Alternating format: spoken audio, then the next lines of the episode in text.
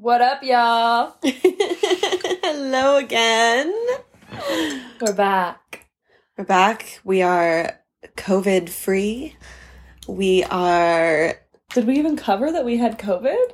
Oh, yeah. Guys, guys we had COVID. it's been a minute. Yeah, we both and our other roommate all had COVID together. So, some weird quarantine times there. There will be a post on the Instagram of all the weirdness that unfolded that we're for some reason sharing with everybody. so stay tuned. We're really kind of proud of it. Yeah.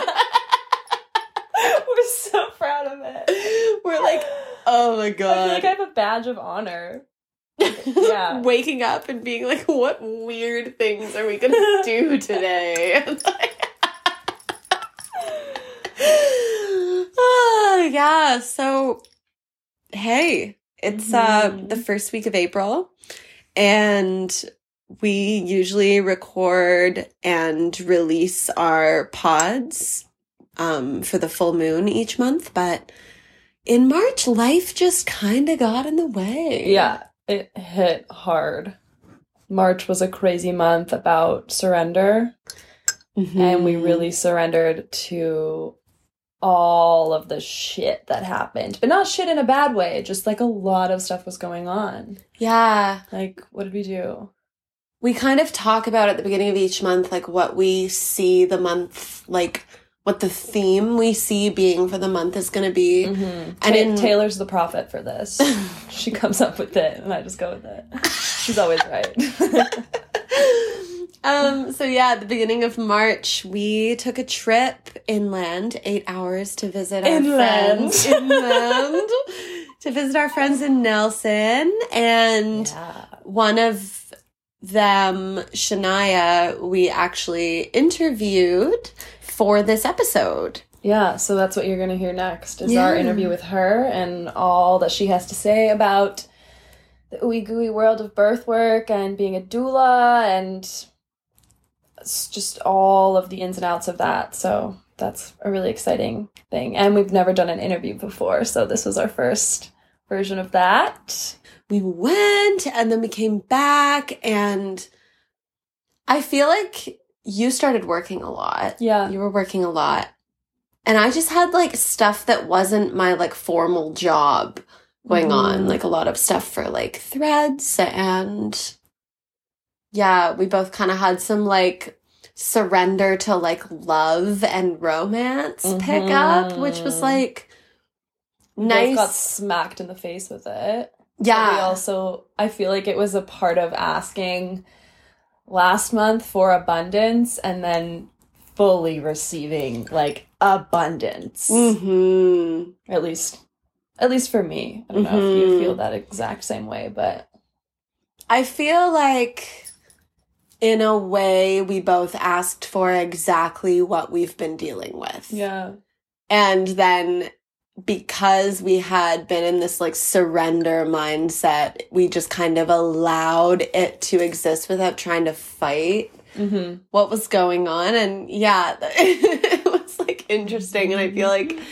um, looking back on when we actually did record this interview with Shania for this episode, like you could just hear, at least for me in my voice, I was just like so like tired. But Mm-hmm. yeah. Other news. We bought a van! She's ours! We bought one! we straight up bought a camper, a cargo van converted into a camper van, and the plan is to build her up and explore this beautiful province in the summer. And August, we're off. We're gonna live in her. We're gonna live in her. We're gonna spend the next couple months living in van and working a lot. Van but is in Vancouver. yeah, Van is in Vancouver. Um, and working a lot. van. And then kind of like puttering away at our van that's parked in our back lot throughout the spring. And then, yeah, in the heat of summer, we're gonna Mhm. take off We got married. Yeah, we got married. we fully committed to one another through this financial investment. Mm-hmm. Which is really cute. But maybe Julie's right. Maybe we will end up getting married. yeah, maybe we point. are soulmates. we totally are. Probably. Platonic soulmates. It's a thing. Yes. Um. Anyway, lots has happened. Yeah. and it all feels rather exciting. And I'm really excited to share this interview. Yeah, yeah. Great, great times interviewing. yeah, great times. Times had in the past like month and a bit. Mm-hmm. Um and now yeah, we're like back in it. April is about what did we say? Like buckling down or like Doing the thing, doing the thing. Yeah, we're both just like okay, we the grind. we got the van where like we both have like job career things picking up Yeah. a lot right now and we're just like We're gonna okay be working. yeah we're gonna be working Yeah. we're gonna be doing our van um but still having fun you know Yeah, so having fun. yeah so yeah we're really excited to share this interview with Shania and Happy spring, happy Aries, happy April.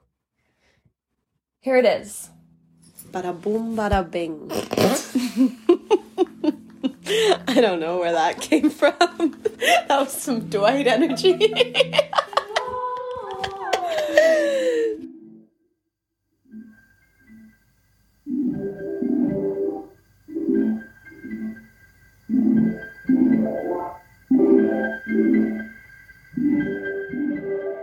Emotion.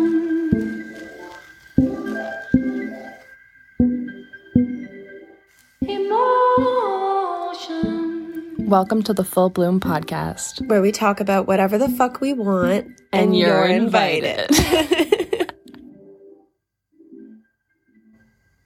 So I'll, I'll start. I'll start us with with the cycle chats. So well, first, Oh. Sure. say like, hello, everyone. Welcome. Um, we're here with our beautiful friend Shania this evening.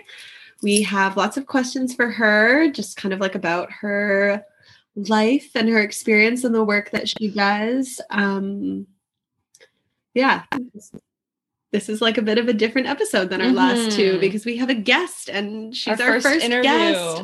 We're so honored that you're our guest.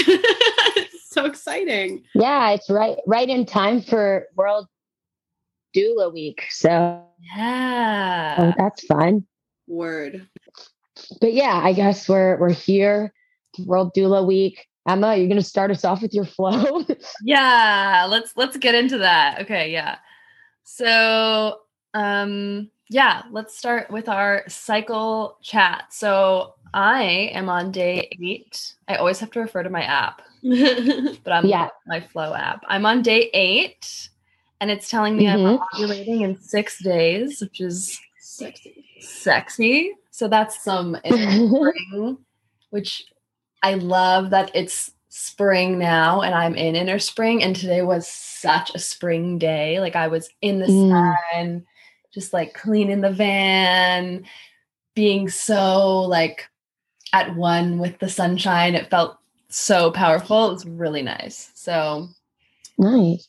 yeah, I would say I have a lot of energy today because it was a day off. I've been working a ton, which has been pretty draining, but I think, yeah, I just feel like energized and very like spring focused. Mm. Nice. Mhm. can see that in you today. It's really nice. Yeah, yeah. Love. I think it's this like green crochet cardigan. Yeah. It's really yeah, cute. Shan, I got this like green crochet little cardigan thing from where Taylor volunteers the other day, and I'm just, it's my new spring moment. Oh cute. Yeah, I feel like that lime green color is always your color. So Hell yeah. You should have seen the look that she left the store with the other day, though. I was like working, and her and Rel came in, and Emma bought this green crochet cardigan, an orange skirt, and a floppy orange hat. heck Yeah. and she wore it all at once. It was so good. Yeah. It was a big That's awesome. That's some serious like post menstruation vibes when the energy comes back. Oh, oh yeah. Sure. Absolutely. Yeah. Yeah. How about you? What about you? Taylor? I'm on day 25. So Oh. very opposite vibe. Yeah. yeah. I also like yeah, the last little bit of like Pisces season was really intense for me. Like you said the other day, you f- like I feel like cuz my moon is Pisces, like a- all of my fire has kind of been out and I've been feeling really watery and like heavy and kind of deep Yeah. like yeah i'm feeling kind of like mentally and emotionally drained but not physically because i haven't really been working much which has been really have some time off um, and just like deal with my the other aspects of me that aren't like at work taylor so yeah feeling like really mostly emotionally drained um kind of heavy really just down to bleed, just like want to release it all.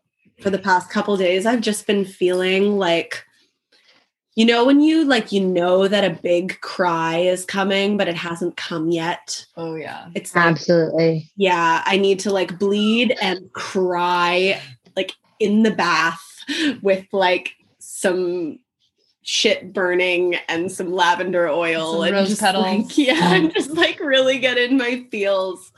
Um so that's been me. Yeah, it's I was expecting to feel like the fire of Aries, but I really just haven't yet and I'm that's just like where I'm at, but yeah very like wintry impending release but not there yet heaviness so Yeah. I love it. i'm like dark and moody right now I love that when we started this podcast, we were in sync, like fully. And now somehow I've like, I've sped up or you've slowed down or something, but I'm sure it'll, well i got Come my period in. really early that one month right? because i m- mostly usually bleed with the full moon yeah. And that one month that I sank up with you, I was like halfway into the month, had my period, and I was like, this feels weird. Mm. but yeah, Do you both have a 28 day cycle? Yeah, more or less. uh huh. Okay, true. Because that obviously, if yeah, somebody's cycle isn't exactly 28 days, then it can never be always synced up. Yeah. Yeah. Yeah. What about Yeah. you, Shan? Yeah. Where are you at?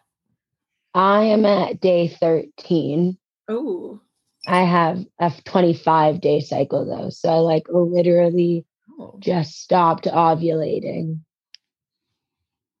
So I'm like super weird. I like just entered like the luteal phase. So I'm just like really tired and like, yeah, just coming off of all those ovulation hormones.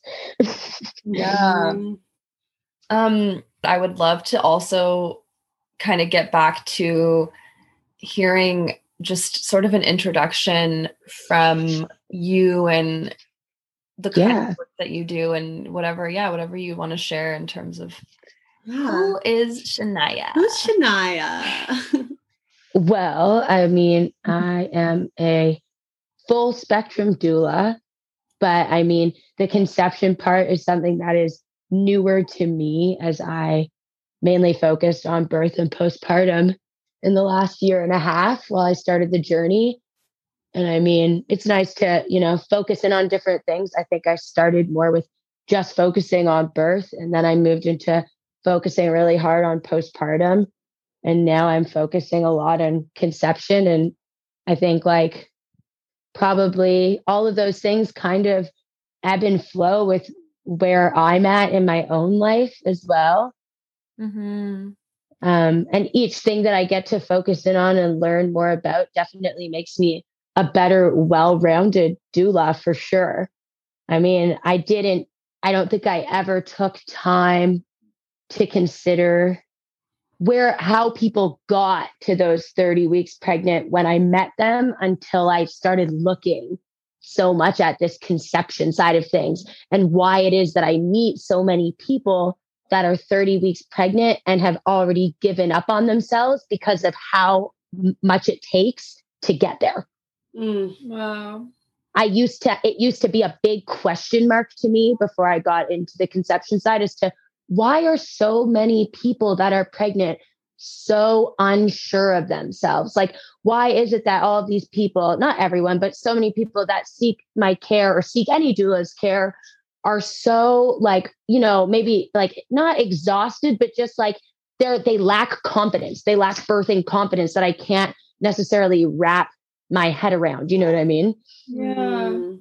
And it's because the beginning of the journey so often is so difficult and so yeah just like tumultuous and takes so much time that even after you do it and you get there now you're kind of missing something because it wasn't easy. So you can't assume that the next part's going to be anymore. Mm. yeah. And so yeah that's something i just i just didn't know. I just couldn't figure it out. I didn't know where was this like why are these people burnt out before it's even started when you know like this nice beautiful thing is happening for them that they wanted and it's because it probably didn't happen exactly when they wanted. It probably took a lot of time for most people especially the people that i meet that are like usually around 35ish it probably took them a while to get there. Mm-hmm. right? Like, you know i see them yeah i see them at 30 weeks but now i've started to think what if this is 130 weeks for them yeah. That's something I never thought about before I started looking at conception for sure. So that's definitely interesting, you know. I mean, it's the same thing as like I used to I started with birth primarily and you know, I was I was always kind of like the birth would happen and the birth is intense and then the postpartum comes and you go and it's not really like a long time that you kind of go for a birth postpartum and so I'd kind of just let it go and then they'd be gone. And then once I started doing like really intense postpartum work from like day one at home with new parents, then all of a sudden it was like, you know, the realizations of the postpartum experience were all of a sudden so strong to me. Like I was like, holy shit, like this is crazy, you know, like there's got to be more space held for postpartum. Like the birth is barely even the part that's intense. like, you know, you've got all this help for the birth. Like the postpartum is where it gets really scary and there's just nobody around, especially in, you know, the last year of pandemic. I mean, I think it's also probably important to note that I am a pandemic doula, really, mm-hmm. meaning I didn't practice much prior to the pandemic. Like I did only a little bit. I had just started. I think I had done 10 or 12 births before we got into the pandemic. So most of my time as a doula is during the pandemic as well. Yeah. You've been like writing a bit more about like fertility and getting more into the fertility aspect of of birth and everything lately, right? Yeah. Mm-hmm, yeah, I have.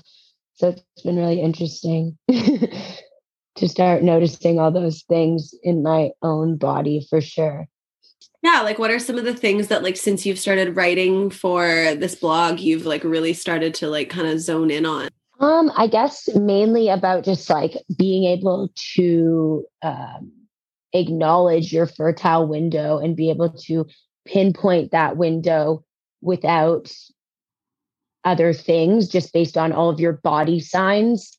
Um yeah being able to kind of it's called fertility awareness method Mm-hmm. So I've just been really learning about that and then learning about my own body in that way and acknowledging all the little tiny shifts from like just like, you know, cervical mucus to like, yeah, all the different little signs like breast tenderness and all those things that just in your basal body temperature, just all the things that kind of add up to show you exactly where you're at in your mm-hmm. cycle.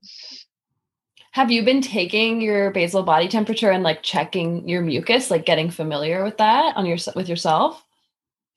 I haven't been doing my body temperature. Um, I have been checking my mucus, and then I have like the Flow app that you recommended to me. Mm. I have that app, so I've been doing stuff in there and logging stuff in there. but I haven't done the body temperature yet. Um, yeah, I am. I'm waiting on that one. I'm about to partner with one like fertility ovulation brand that does like the testing of your LH levels and your estrogen levels daily oh. to see exactly how your cycle works. So I'm about to start that like in a couple weeks once I finish my next period. That's awesome. That's so exciting. Yeah, it's kind of fun. I mean, yeah, it's like a cool little product. It's one of those fancy little high tech things where, yeah, you like, I guess you pee on the stick. So it's like kind of like that regular ovulation testing where you would pee on the stick or pee into a cup and then dip it. But then you have like this little computer machine that you like stick the stick into and it like reads all the data in like a literal like scientific doctor way and like shows you like exact levels of your LH and your estrogen. Wow. So that's interesting. So yeah, we'll we'll get to see that, show that off a little bit online. Yeah. Mm-hmm.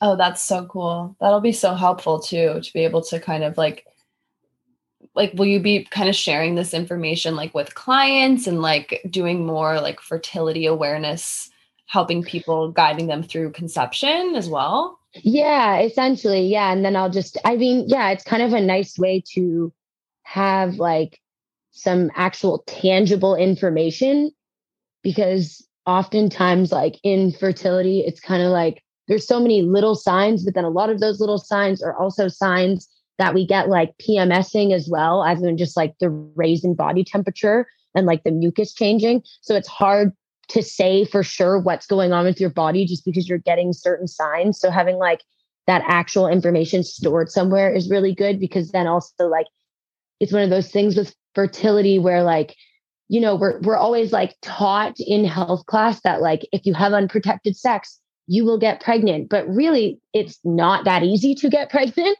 Yeah. So it's like one of those things where you start to feel like quickly like something's wrong with your body. So mm-hmm. having something that can like quickly measure that for you and give you tangible information as to whether or not something actually is wrong with your body or not wrong, but if you are actually not producing levels are not ovulating properly, then you can easily take that and bring it to a doctor opposed to just waiting around and feeling stressed and feeling kind of like out of control as to what's going on with your body because we're just not taught anything about this, right? Oh, yes. That's so awesome to be able to, yeah, give someone the tools to be like, here, like track this, keep track of this, and then just show up to your healthcare yeah. professional with like more of a sense of agency, being like, I know what's going on, I know what I'm talking about, and then here's your role to help me navigate through this rather than just showing up to to like a professional who doesn't know anything about you and then you have to yeah. there. Yeah. that's like well yeah it's empowering step right?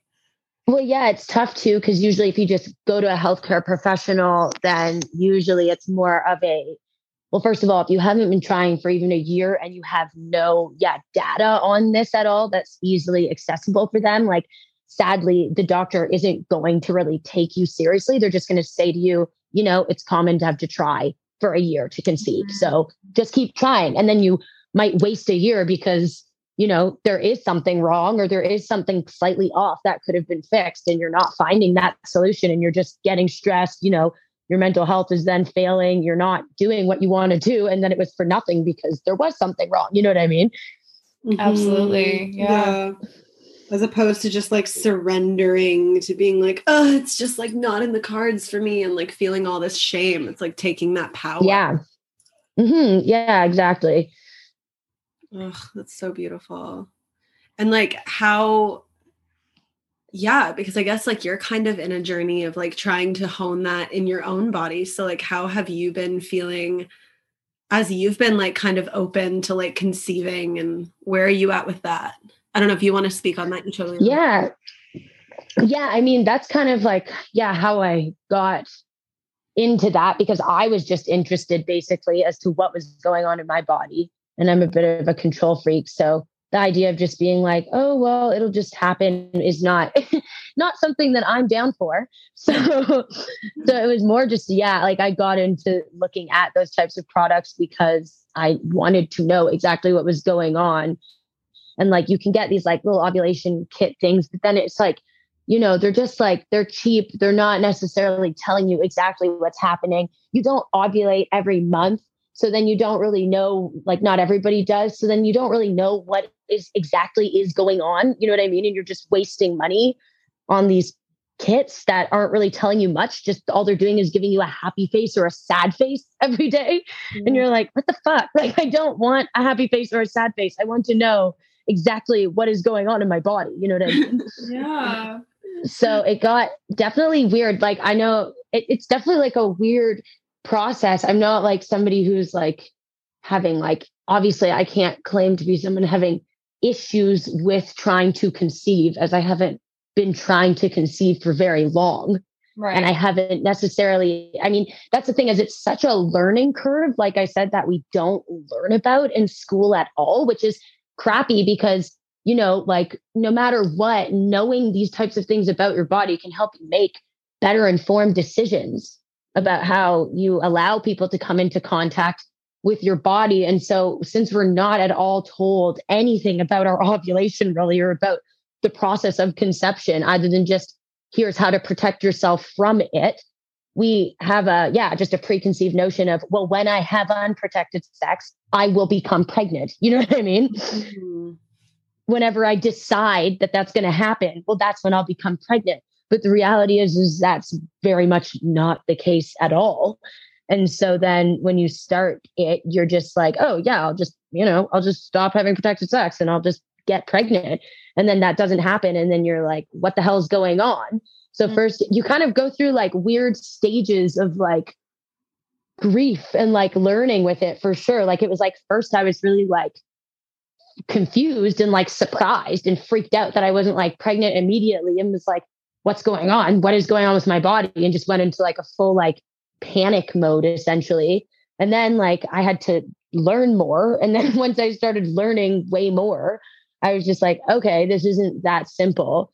And then it kind of, and then I kind of got angry because then I was like, why? Like, what? Like, yeah, why didn't I know this? You know what I mean? Like, why are we not being told this? Like, what the hell is the point of being on all of this birth control and stuff if there's literally like you know, a five day period at most that you could become pregnant a month, maybe even if you're ovulate, that's if you ovulate every month, you know what I mean? Mm-hmm. And you don't need to ovulate to get a period every month. So it's like there's so many things we don't even know about our bodies. And then, yeah, once you're face to face with this information, you're just kind of, you feel kind of like cheated all of a sudden. Oh, yes so it was it was definitely like a weird process. And then you kind of start feeling like sorry for yourself because then because then you're like well now what? Like what do i do now? Like now i want this. Like i don't want to do all this work. So then yeah you kind of go through all of these stages where then you kind of have to just like get to a place of like okay like what do i need to do to make this work and to you know get pregnant or do whatever i need to do to figure out if i can or whatnot? Mm. Yeah it, so it, it's it's weird. it seems to just always come back to body literacy and having that connection with understanding the processes. And like you're saying it's a lot of things that we aren't taught. Like we're taught to be fearful of it as this thing that can happen really easily and we're taught about how to prevent pregnancy. But you're right at no point are we really taught like exactly what's going on and the the days in which it's easy. And I will always remember, I think I was at like a bar or like a club in the bathroom, and I had a friend that was all of a sudden she was like, I'm freaked out that I'm pregnant, or something like she had unprotected sex and she was like, Oh my God, I, I, I feel like I'm gonna get pregnant. And I remember just like really loudly being like, It's not that easy. Like, it's really not that easy to just get pregnant. And a bunch of women were like, laughing at me. They were like, "Oh my god, like I can't believe you would like say that." Like they kind of thought I was kidding. Mm. And I was like, "I'm dead serious. like it's not yeah.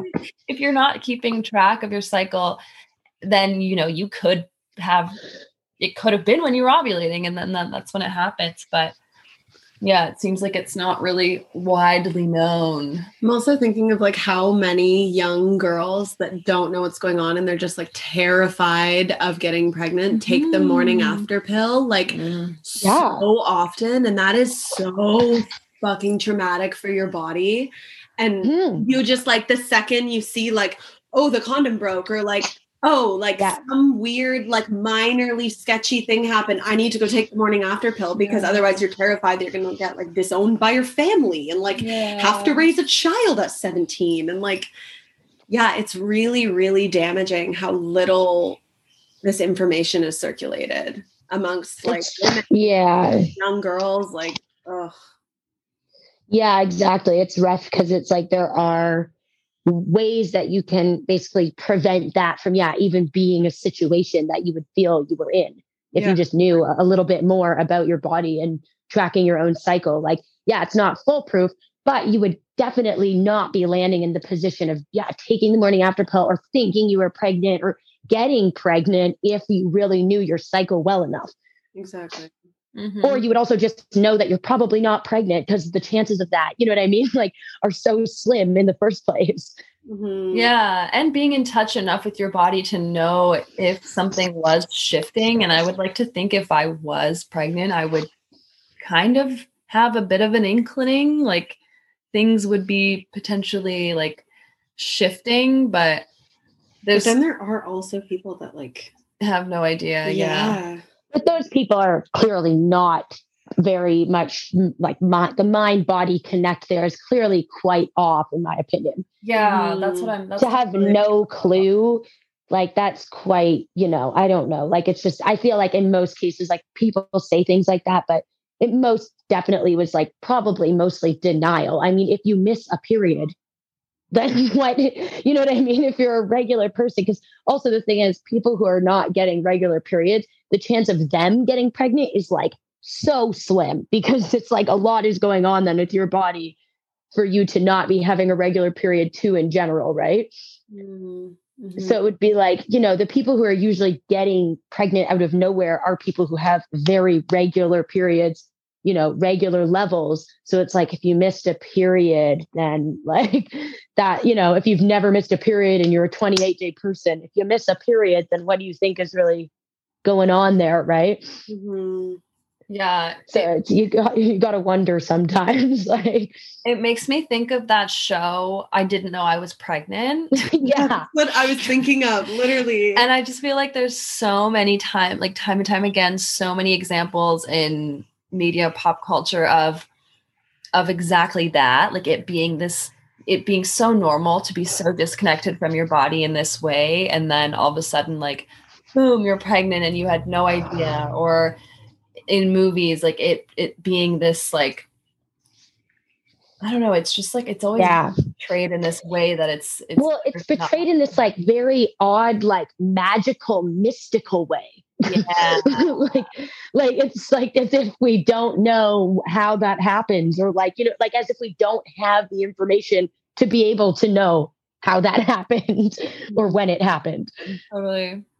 Which is just odd yeah Hmm. it is just odd. It is. yeah it's just odd because the only way we know how to prevent all these things is because we know exactly how it happens Yeah. like so yeah it's kind of funny how that works but Mm. but yeah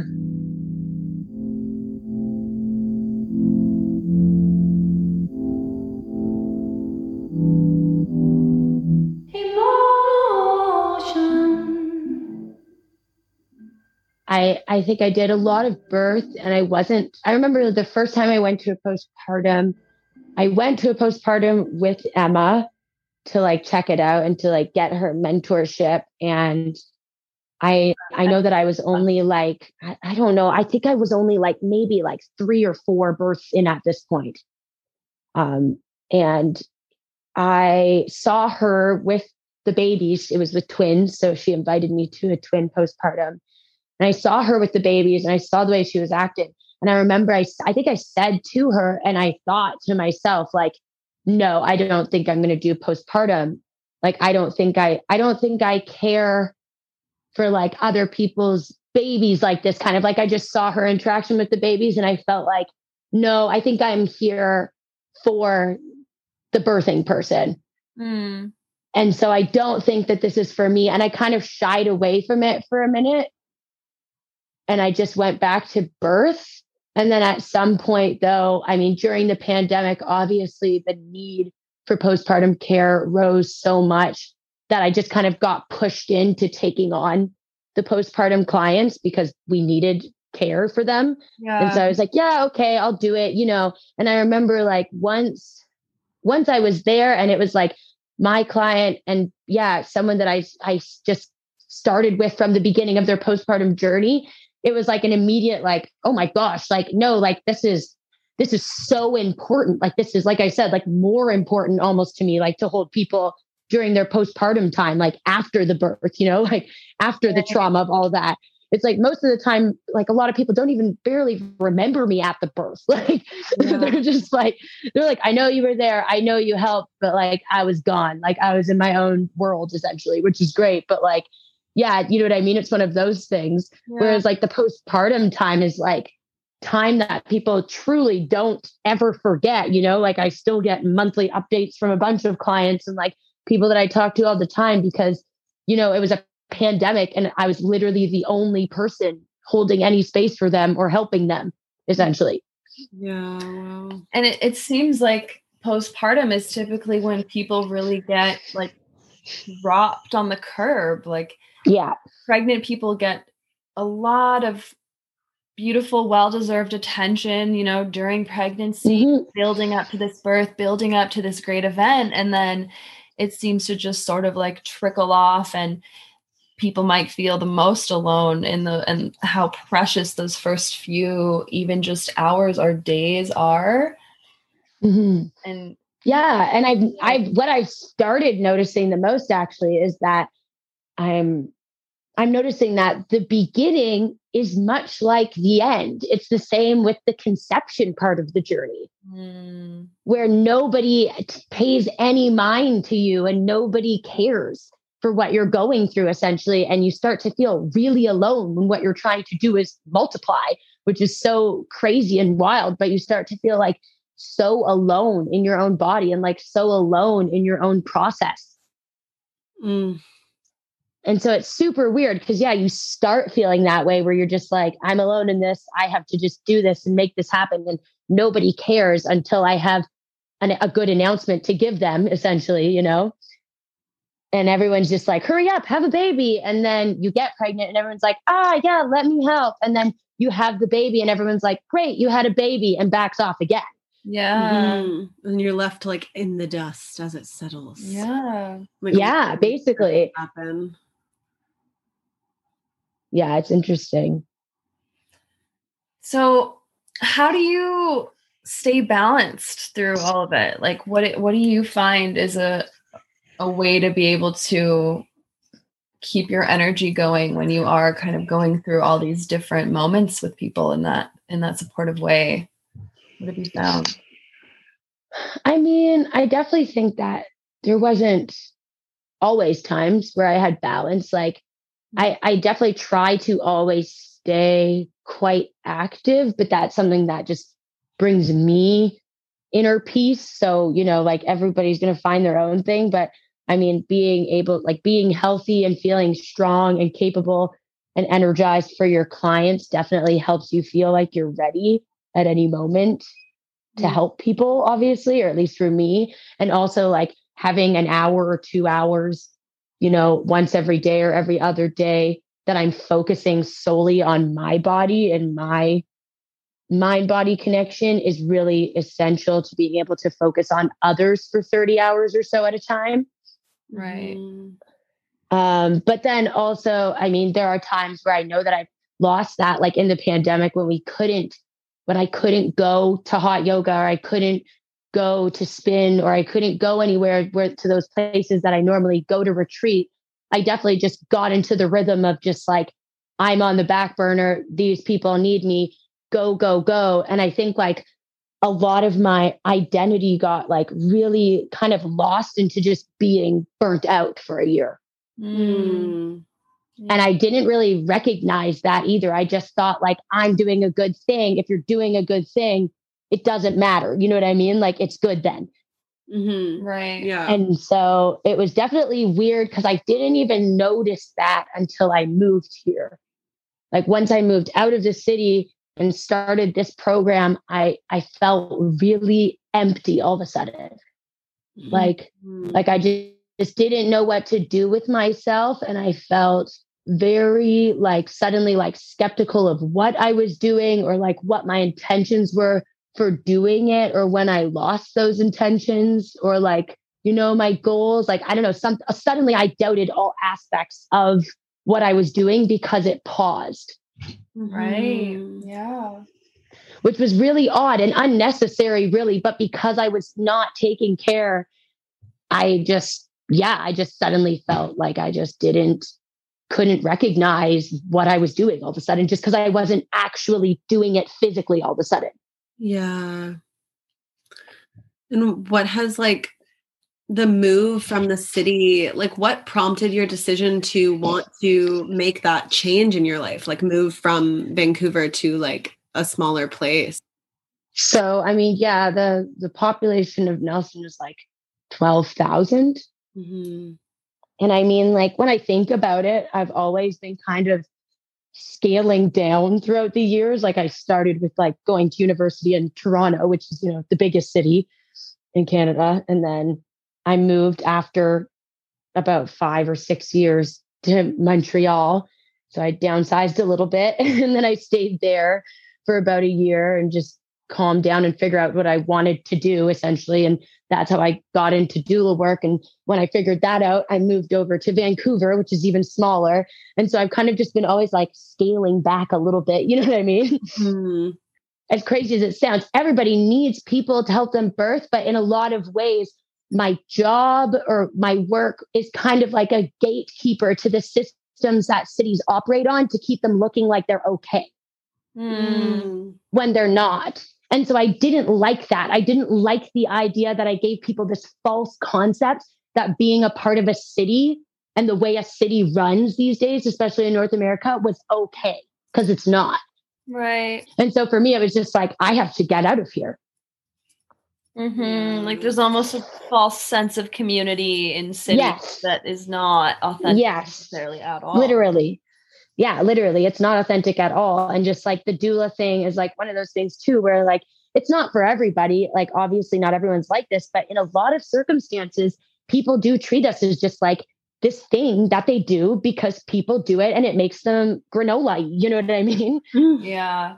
And they just want to be able to say, oh, my doula did this, or oh, this is my doula. And they don't actually care for what it means to have somebody hold space for you at your birth. And they don't care about that connection they're forming. It's very much a transaction. Mm. Yeah. You know, I I I went for coffee today with Alana. Mhm. Um, and one thing that she mentioned, which I actually thought was so interesting, was when you do meet with a client, ask them, why do you want a doula? Like, what are you, what Yeah. support are you hoping for? And it, and she's just like said that it's always so interesting to hear what people say because either they have a very specific idea of care that they're looking for or support, or they have, they don't really know. Yeah, exactly. Hmm. What has been It's, it's pretty crazy. Like, have you found that you've had to kind of like walk people through what it even is that you do, even after you're part of their team? Yeah, I mean, a lot of times that's the thing, and that's why we start saying about like how like this like cap like capitalist like white supremacy kind of like thing kind of like pushes in on doula work and how that's dangerous is because people just tell people you need this. You need it for sure. Go get it. Mm. and then people do because they have money to or they create money to and anything that's expensive that someone says you need it someone will just go get It's more of a status than anything. right? Exactly. And it's just a thing like lots of things, right? We'll see one thing for whatever price and we'll go, oh, well, that one's more. So it's probably better. You know what I mean? Absolutely. It it feels like a bit of a catch 22 in the way that, you know, I also came out to BC to pursue birth work in a place that it's more established. However, like being in a big city like Vancouver, it's it's it, it- there's still like a, a strong disconnect because of the amount of wealth that there is here and that those are the people that are mostly getting that access is like the white wealthy families that don't necessarily know what they're receiving or don't hold value to that support in the same way. Absolutely. Yeah. And a lot of times, like people, because they have the money and they just see it as a transaction, they'll just barely utilize you no matter how much you are trying to be a doula for them. And then they will just immediately just like cut connection off right after. And it's probably not necessarily because they're like a bad person. It's just because they're so wrapped up in this city mentality that they're like your job is done. I don't want to keep you. You know what i mean? Like in their head they're they're wrapping it probably in a way of like it's not fair for me to reach out to this person anymore. It's not you know, they've done their job, which was attend my birth. So that's it. You know what I'm saying? Uh, the humility is and, like kind of a race. Yeah. And even if you try your hardest to express that that's not where you're coming from, or, you know, you keep reaching out, you keep trying, you just really oftentimes you hit a wall with people like that. And it sucks because then it can also taint and change the way you work as a doula because then you're you get you start to get used to that mentality yeah. Mm-hmm. And so you kind of let go of this, the idea of even being able to foster healthy community with these birth people that you help because you start to basically like feel kind of like it's a little bit of like a traumatic reaction because you are let in on this extreme event and then people just cut you out. You know what I mean? And so you have to start being able to grapple with that and deal with that. And then your response is to just cut out. Yeah. Mm-hmm. And so it's really like a push pull, like it's really just a cyclical, like it just cycles, right? Like it just goes back and forth then, where then doulas are doing that to other people, regardless of if that other person is acting that way because they're so used to being treated that way. Oh my God. Yeah. Mm.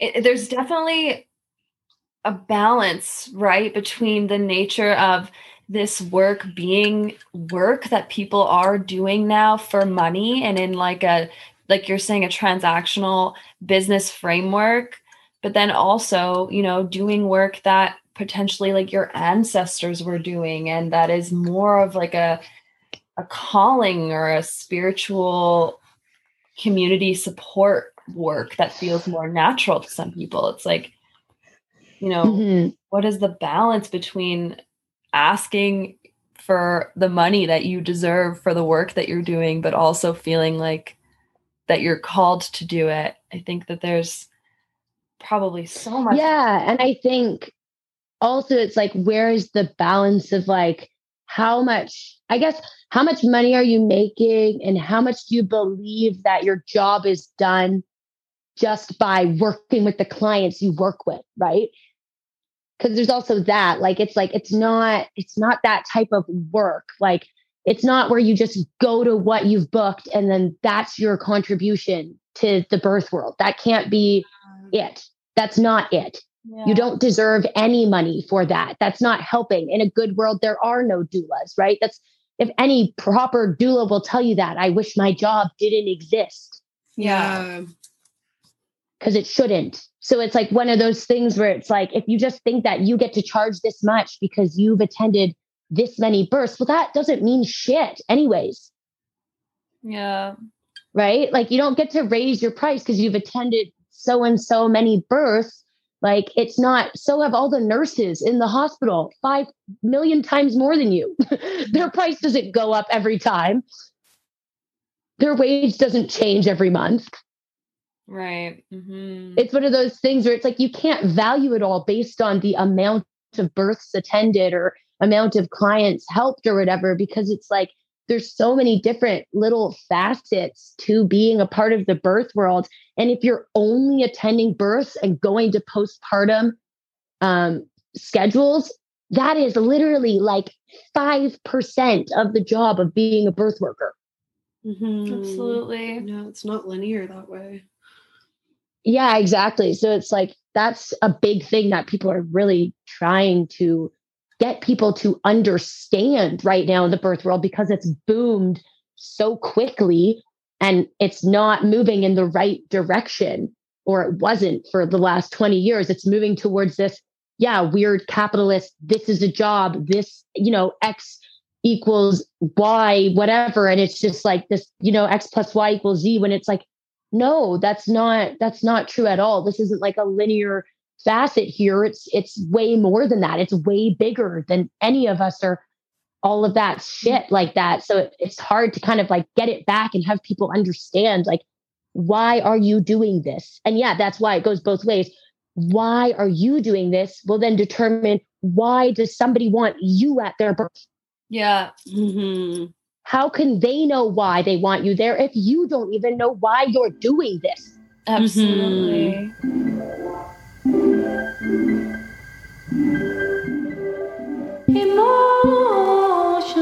Yeah, and and again, kind of along the same lines is the amount of different places offering like trainings and certifications and how you can now like even be certified in something that was never Mhm. to be certified in the first place and people asking for some sort of a certificate to show that you've done what exactly there's so Yeah, much, right. there's so much blurred Well, lines there And uh, I know, and it's ridiculous because it's like you could have that certificate and have three percent of the experience I've had without one, absolutely Mm-hmm.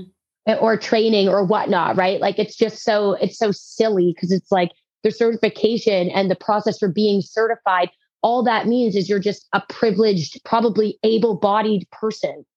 yeah You know, like non-disabled person with no like educational disabilities, no impediments in any way that make you not necessarily be able to necessarily certify or whatever, have the means to certify or have the means to do these thousand dollar trainings. Like all of those things are just all these positions of privilege, you know, that turn into like this little hierarchy of privilege. Yeah, you just like follow the system that looks pretty on paper. Mhm. hmm Yeah, exactly.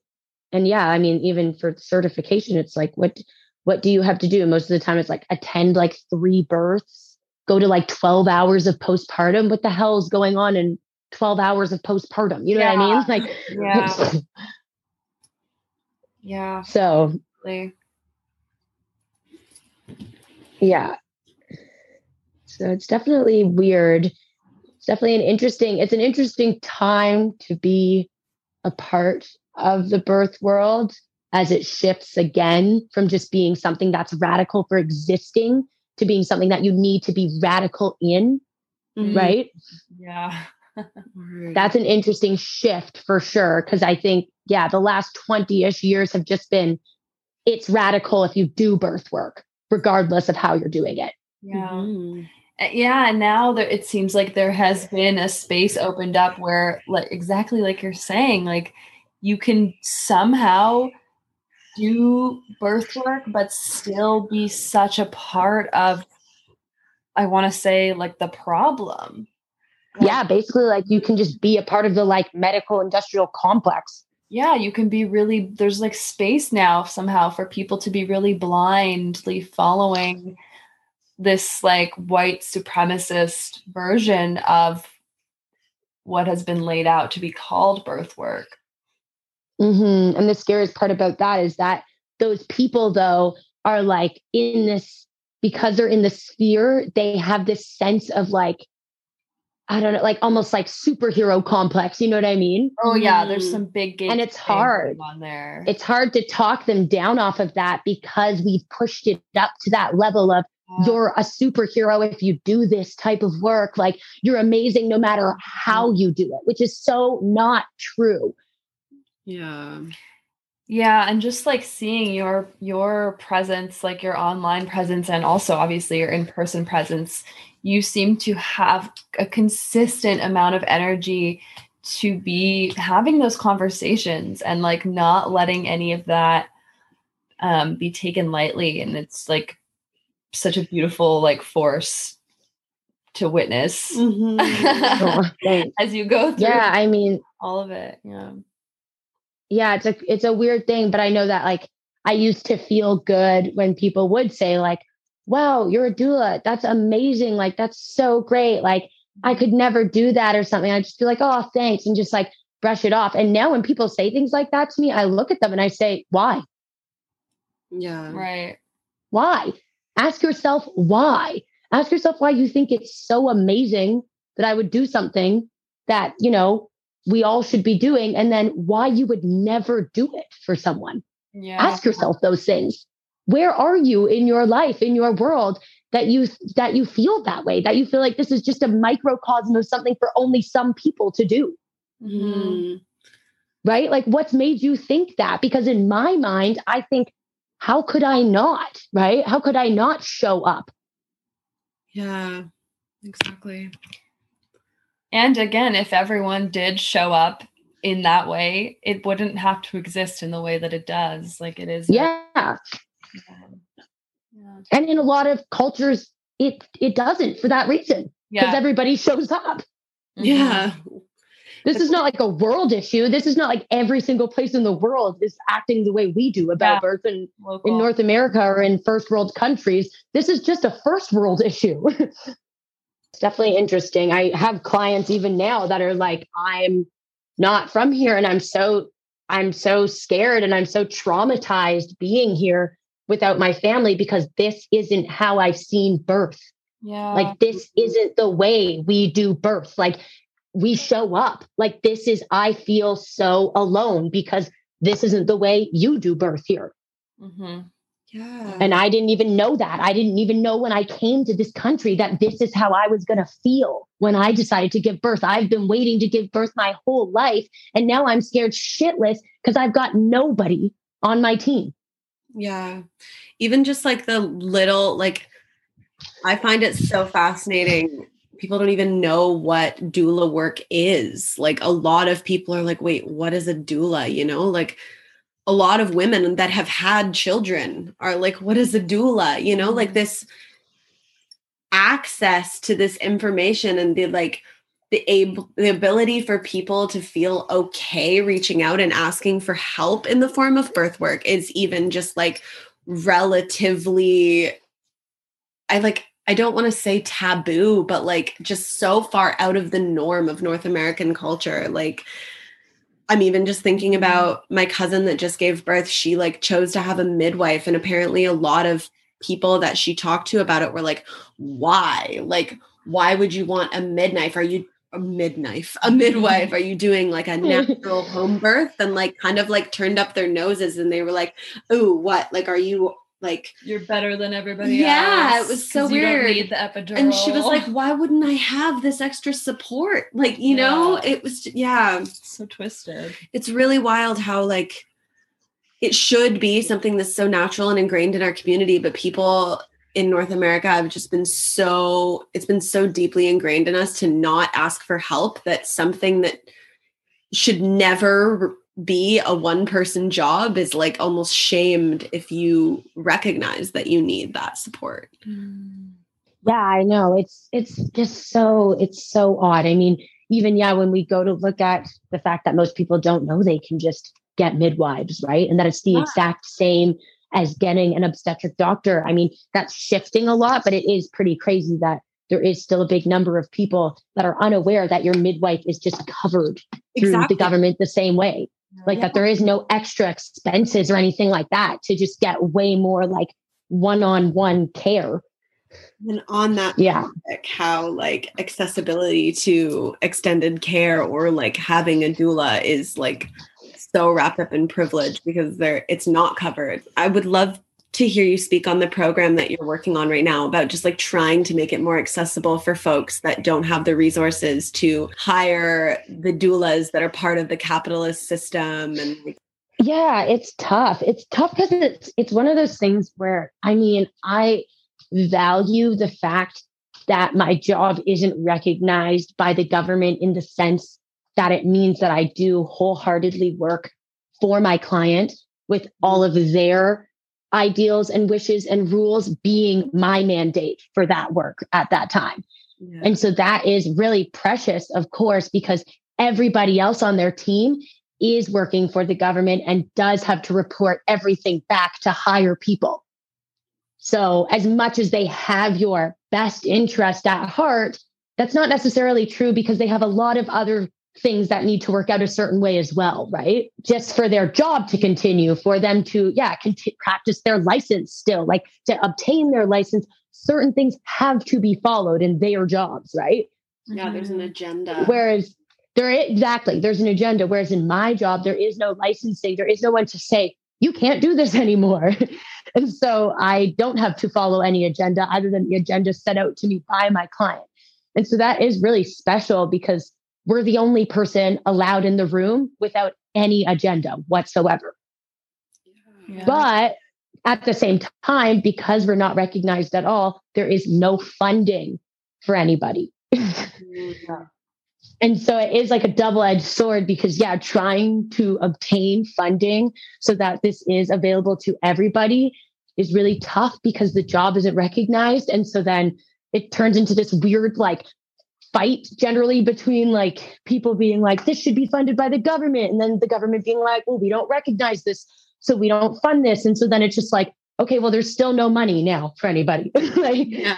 whether it should or shouldn't be or what the case might be there's no money and if we just not give in but if we do fight to have this legitimized by the government what does that mean for our practice does that mean someone can take away our license then and we can't do the job anymore does it mean then we're going to have an agenda and then we can't come for you just for you anymore? Because we do have an agenda or we're going to get kicked out of hospitals you know what i mean? Yeah. because that's what happened to midwives too like in uh, in a lot of ways midwifery has turned into like you know what a lot of people would refer to as med midwifery which is the fact that it's become so medicalized because it's licensed now by the government that it, it's it's barely holistic anymore for the most part Right. Mm. it's like very you know midwives are scared. They're scared for their jobs. The government is always pushing back against them if they try to be slightly radical. So a lot of midwives have stopped trying. They don't. They just basically act like doctors Right. at your birth. They just can't cut you open. You you have the risk of losing your license, and then you can't yes. practice, which would just be yeah. devastating. Whereas, you know, 20 years ago, or I guess 30 years ago, when lay midwifery was still the main form of midwifery, that didn't matter. There was no, you had, I mean, you only had midwives at home births in that case, but they weren't practicing under anybody. So a good midwife was just following your lead. And then if they believed it was out of their hands, they would just, you know, you they'd tell you that you should go to the hospital now Yeah. and let the hospital take over the situation. But it wasn't, they weren't, yeah, mandated by anybody, right? So they didn't have that agenda, that weird hidden agenda of I might not be able to do this anymore. Mhm. Mm. So it's hard because yeah, when it comes to funding, I mean, it's hard to get funding for this stuff. But I mean, basically what what we did was I worked for the South Community Program in Vancouver, which is an awesome birth program that allows all of their clients of the clinic to receive doula care should they want it. It's also based on language needs because the program was started for immigrant people who came here like 20ish years ago and obviously then there was even less english speaking people that were coming over. And so they needed somebody to translate essentially for them is how the program actually started. And so they kind of that's how they modeled it because at the time obviously doulas were just like what the heck is a doula and so they basically they got a grant and the way they proposed it was we're going to have a translator come with the woman to the hospital so that you don't have to worry as much about her not being able to communicate with the hospital staff. but they were actually doulas, of course. But so it was all different doulas speaking different languages. And so that's how it ended up getting piloted. And when they got that grant in the first year, the hospital noticed how less how much less time the the birthing people were spending in the hospital and just how much like smoother the the situation was and how much less they had to use different you know medical interventions and whatnot. And so they said you know you guys are saving us money. We'll give you that money that we're saving so that you can continue this because it's making our jobs easier and it's saving us money. So we'll give you money every year to continue the program. Wow. basically obviously now not everybody but most people do speak english and it's become more of a community program. And now it's kind of all different people of all different ethnicities as well as ranges of money. So it's just donation based and they just kind of let you know you know if you have more money you should be donating you know six to eight hundred dollars at least for the care because it goes back to being able to keep the program afloat. And so yeah i joined that program right when i became a doula I was a part of that program the whole time I was in Vancouver. And it was probably my favorite part. And that's where I met most of my favorite clients, actually, that I still talk to and interact with through that program. And it was also a really good way to continue doing like nonprofit, like charitable work, because I was only getting paid like $250 for most of the births that I attended. Yeah. And so it kind of balanced out. And I felt good about that, that I could give back to the community while I was also charging people, you know, a thousand dollars almost for a birth.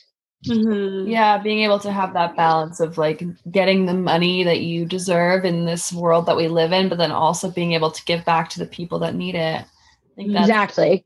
balance. It's like the redistribution. Yeah. yeah. Exactly. And that's another part of just, yeah, how do you keep the balance, right? It's, I mean, it's all, everything you do is a part of how you keep the balance internally.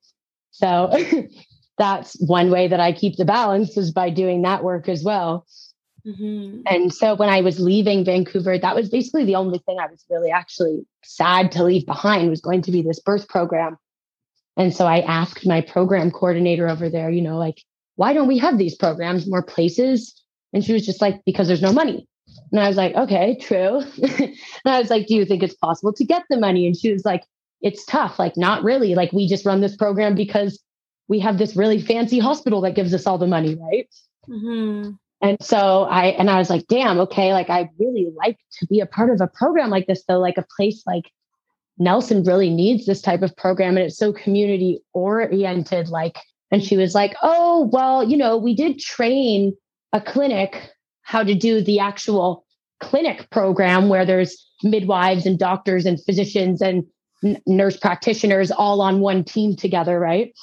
And she was like, Yeah, but they didn't have money for the doula program when we went out there like 10 years ago. So they didn't start one.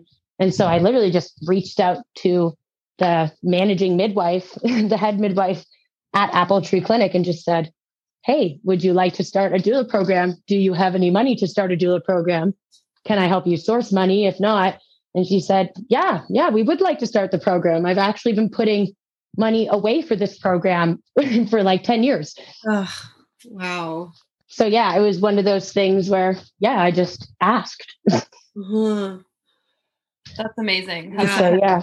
so simple to just reach out and ask. And They someone's like, Well, and what do you think's going to happen if you just ask? Oh my God. I'm literally gonna tattoo that on my like ass or something. like yeah, and it Need follows a lot of Yes. different uh, places in your life, Yeah, literally, yeah. like whether it's consent or this or that. But people yeah. just for some reason can't just ask. I know, it's so scary for some reason. The intimidation factor, the rejection factor is so real and it shows up in so many areas of our mm-hmm. lives. yeah. but yeah, it is funny though, because once you do just start asking genuinely, you'll notice that it is quite rare that you get a no. Ugh, that is some Aries energy. I love that. I need that. Yeah, yes. we really need this right now. Just ask. Just ask. It's so easy. I'm writing it on my mirror. Literally, I mean, even the person, even the person that I talked to, to be honest, like at, at uh, when I was talking about doing the program, she was not very excited about. Like, she was clearly like, she wasn't like, yeah, go do that. Like, try to do that. She was very like, I don't know, I don't think that's going to happen. Like, I don't really think there's any opportunity for that. Like, it's just too hard. Like, you know, she's had a long career. She's done so much. She's at the end of her career. So I get that mentality of just like, yeah. there's no more that can be done. She needed Right? that young, fiery energy to be like, no, we're gonna get this done. We're gonna make it happen. Yeah. And I just couldn't, I couldn't take that though. Like I was like, money is, if money's the problem, money is never the problem. It's made up for God's sake. Find it. Yeah, it comes and Like- goes. Money really does. If it's money that you're telling me is the only issue here, then we have no issue. Yeah. Right. And this is so much easier said than done. But like if we can learn to separate fear from finances and like separating fear from money and look at money from a place of broken record Abundance. abundance as I, oh, I was just about to say, I was like, I think you're, I think you're talking about abundance. I was like, that's definitely the abundance mindset you're talking about. yeah. Yeah, which is definitely it's tough because we live in this weird capitalist society, and I notice it even in myself sometimes, and I try not to because I do live in an abundant mindset, but every now and then it does creep in where I start to have this little bit of scarcity mindset where I'm like, oh no, what's going to happen in a few months? And I'm like, why are you even thinking about what's going to happen in a few months? Like, where are you right now with money? Like, Yeah. and also go. Like, if you've been able to figure it out up until this point, like why do we doubt ourselves so hard? exactly. Oh, we're not going to be able to figure it out in that five months. Like we're going to be Yeah, that right. Like yeah, like, if Like, we- what would change? Made it in- this far, like we can figure it out. You just have to like have that trust and faith in yourself. yeah, exactly. like- Because it's when you stop trusting that process that you run out of money. Yeah, exactly. Yeah. And like the way that money just kind of comes and goes and ebbs and flows, and there'll be time where you're where you will have less and there'll be time where you will have more. But people are so terrified of those lows, just like any other lows, that it's like, no, I have to like live myself and or live my life and keep myself in this sheltered way so that I never get to a low, but then you're never experiencing the highs either. It's like this Mm, stagnant that people feel is like safe, but then there's no growth there Absolutely. no room for like taking those risks and like doing the thing and like saying yes and like just asking because you're like, oh my God, what is the worst possible situation? Oh, probably that I run out of money. Okay, then I better not even try. Yeah, it's true. And it's also obviously just based on realistically evaluating what do you need? What do you actually need? You actually right? need. And Yeah. What do you need?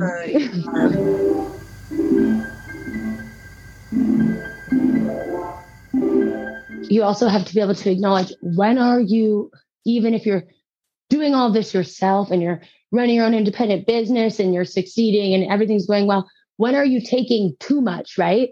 When mm. are you burning yourself out to have the most to operate at the maximum capacity when you don't need to? When you could do okay with the $500 less a month and having more self care time yeah. so that you could recuperate and be better for the people you do care to. Because that's also a big thing that ends up happening a lot too in the doula world and in lots of just, you know, self-led businesses and independent businesses where people burn themselves out because they want to reach their maximum potential opposed to just their good place of potential Yeah. and work. And then they're doing too much and they think they're not because, like I said, you think you're helping so many people, but are you showing up at 95% for all those people? Or are you helping so many people you're showing up at 70%, right? Yeah. Like knowing your limits, but also exploring your abilities at the same time is like Mhm. a wishy-washy, like give and take, like tug of war kind of thing with yourself. That's tough when you work for yourself because when you work for someone else, they set the limits for you, right? Yeah. Yeah. It really Actually, having to make your own limits and listen to your own body and acknowledge your own limits, like truly. I love um, that we got to just ask. And I feel like that is the most powerful way to like also kind of wrap this conversation on Mhm. if there's anything else you want to bring up. But I just want to Just go back to how much I love that so much. Yeah. Just ask. Like that is the message from Yes. this. Yeah. That can that can apply to yourself or to like the world just ask just like have those conversations with yourself with Yeah, and definitely with yourself, especially as we're in this uh, really fun Aries time, because you know we us Aries like to react before we ask. So it's definitely important to ask yourself a lot before you do anything. Just Mm. ask and ask other people too before you react to them or push your own assumptions onto them or you know react based off of something someone's doing. Ask you know ask the questions. Asking for help too. Like recognizing yeah oh yeah. need help and like allowing that to be part of your abundance mindset. Like Mhm. by asking for help i'm actually stronger because i'm able to recognize my limits and honor them Mhm. as opposed to like pushing myself to the point of burnout or exhaustion just ask Just ask. Yeah. Just ask. Ugh, amazing Oh God, I'm in that phase of like my cycle where I'm just like sweating like a lot, like profusely. just sweating through everything. different places right Yeah, now. yeah, It's we're been all really at different points. kind of cool.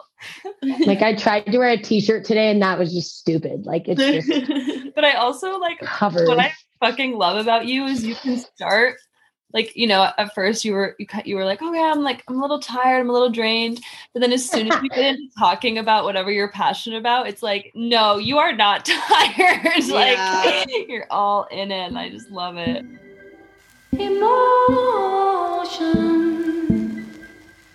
I think we just recorded a beautiful episode yeah. Me too. Love it. Thank you so much for giving us a beautiful hour and a half of your time. Yeah. Also, plug yourself. Like, where can people like Yeah. th- read your blog or read your writing or like find you? Like, I mean, I guess you can you can find me really only on Instagram at allow doula, but people always think it's something else, but it's A L O U D O U L A. But yeah, so you can find me there. Or I also write for the Joni blog. So you can find that online. I think getjoni dot We'll, ca or dot com, but we'll plug it. yeah, I'm like, you guys can plug it. I'm like, if you go to my Instagram, it's always in my bio. So I guess, yeah, you can find writing there, but most of my weird daily nonsense is on my Instagram. So sweet. and one more question. What are you reading right now? Oh, actually, I am reading spiritual midwifery right now. Hey. me too, Yeah, I'm reading spiritual midwifery right now. Um, if there was a book that I would say everybody who wants to be a part of the birth world, which we all really are, so everybody should read, it would be Birthing Justice. Yeah, that one, but Black women, pregnancy, and childbirth is like a must read. It's just insane and it's so beautiful. That one's edited by Julia Oparah and Alicia Bonaparte, and it is so good. It is insane but yeah, that would be my number one birth book to date. And also, if you're trying to find, if you're interested in doulas and you want a good idea of what doulas really should be doing and kind of a mini childbirth education series all in one, then you should definitely check out Why Did No One Tell Me This? The Doula's Honest Guide for Expectant Parents. That one is amazing and hilarious and has the best visuals and is just so aesthetically pleasing and perfect. And it's written by two doulas. Beautiful. Thank you so much. Yeah. Of course. So Anytime. We love you so much. Thank you so Yeah. much for sharing. Yes. Love to you both. I'm going to go to bed now. Yes. Get that rest. Bye. Bye.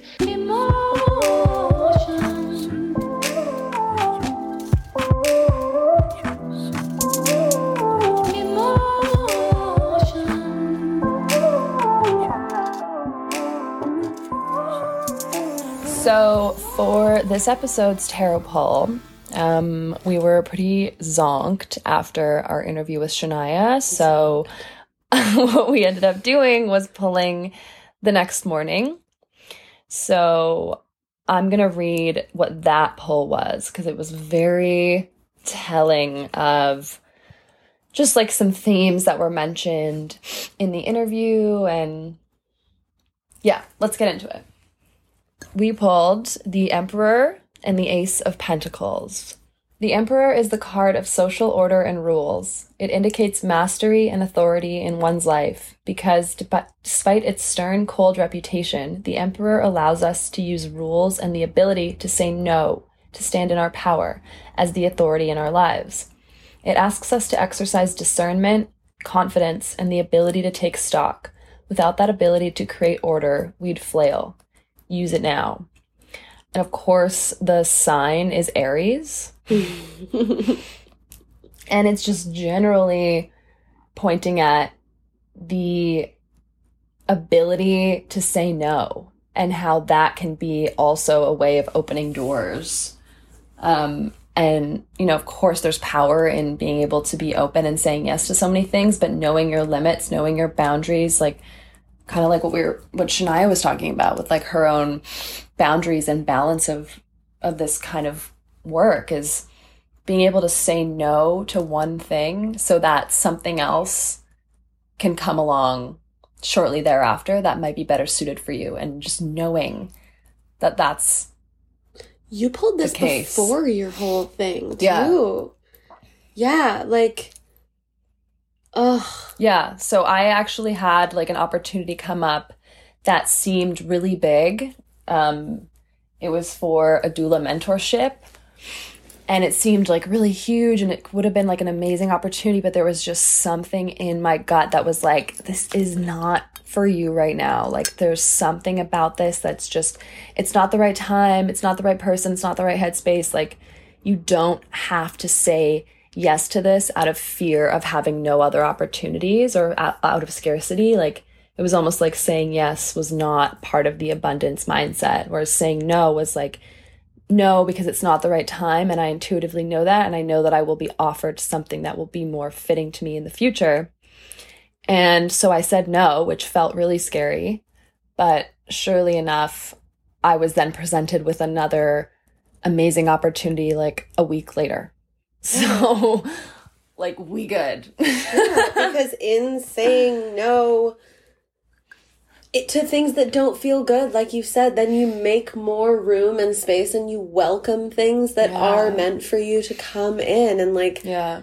I feel like so often we like wrestle with feelings that are just like, oh, it just doesn't feel right, but we don't really have a reason. And because we don't really have a reason, we can't like write our pros and cons out because it's Yeah. literally just an intuitive feeling. Then we like gaslight ourselves and we're like, oh no, like I'm just being crazy and overthinking it. Like I'm just going to take this. But no, yeah. Mm. The the emperor came to remind us that that is power. That is the Aries power of like Mhm. claiming what you want. Just fucking ask Yes. and say no. Know your limits. Explore your abilities. make yourself heard, and you'll be surprised how willing to compromise people are, which is literally just ask. Beautiful. We love that. Love feeling seen. Okay. And then the other card. Card. card. Wow, that really jumped out. That was some Canadian moment. Okay. The Ace of Pentacles. Where is she? Here we go. Okay. You have the potential to grow something great right now. Think of this card as a key that unlocks abundance. Ask yourself, what seed am I willing to sow today that'll help me create the comfortable, stable life I want? The energy of potential material gains surrounds you right now. It won't always be easy. Hard work never is, but the payoff will be worth it. Mhm. What's the self care? Super down for this card. Uh, write a list of all that you want to manifest. Mm. Write a parallel list of the desires behind each of those manifestations. What about what's behind them? Keep going until you've reached your deepest, truest desire. The one that's in your highest good, that serves your soul the most for the longest. Focus on manifesting that. So that's just like that card is just like a big fat yes in being like you have the opportunity right now to again say no and know what you want and like sow the seeds of your exact desires like getting really clear on what you Mhm. want and knowing that it's all within reach and this just card also just makes me think of be careful what you wish for because again and again I've just showed up with like it will happen Yeah, they also go hand in hand though. Because Mm-hmm. in doing this, you're going to be saying no to things that aren't serving you, right? Because you're so focused on what you want and what's backing that up. What are your drives? And what are you Mm. not wanting? And what are you not needing? And what are you able to shed? I feel like they go hand in hand. Yeah, in us, like, asking for our abundance and then Yeah. receiving and being like, wow! yeah being like and, oh shit now i have to actually like deal with this Yeah. and like pick and choose and Yeah. get and get choosy and say no to some things because you can't. You can't have it all and the universe will give you more than you can handle so that you have the opportunity to learn hmm how to discern. Yeah. But then on the flip side too, if you're never confident enough in your if you're not confident enough and like looking at yourself in the mirror with the abundance mindset, then you don't I feel like you don't have the courage to ask because you don't believe that you're deserving of receiving. Mm. So it's kind of like finding that balance between like asking, asking, asking, but then being like, whoa, okay, like what do I not need right now? Mm. but then also like never finding that strength to ask and be like, no, I'm I deserve this. Like I want this. I want to take this on. It's like a nice balance. Yeah, that like confidence in yourself when the abundance does come to be able to navigate it because like Mm-hmm. this is what a part of you wanted. And like Mhm. just gotta yeah, figure it out. prosperous beginnings. Beautiful. Also, like this card just makes me think of the van. Yeah. like that is something that we were like so clear on like we want to do this and Yeah. because we were so clear on us wanting to do this we like did the thing we bought her we parked her in the back and then that opportunity came up for you Yeah. and because it like wasn't aligning you were like okay i have to say no to this because Yeah. this is what i want Yeah, because part of that mentorship would have meant would have meant I was like devoted to working with somebody for the entire summer, and that was just like, no, I I I actually don't want that right now. I don't want to dive in in that way. I don't want to be like unavailable for my best friends and my like community this summer. Like that is not it's not the vibe. yeah not our vibe Yeah. we gonna explore Yeah. All right, Bloom Squad. So that's it for us for this month. Happy mm-hmm. new moon. Um, in Aries. We love you, XOXO. Blooming away. Day, day by day. day. Bye.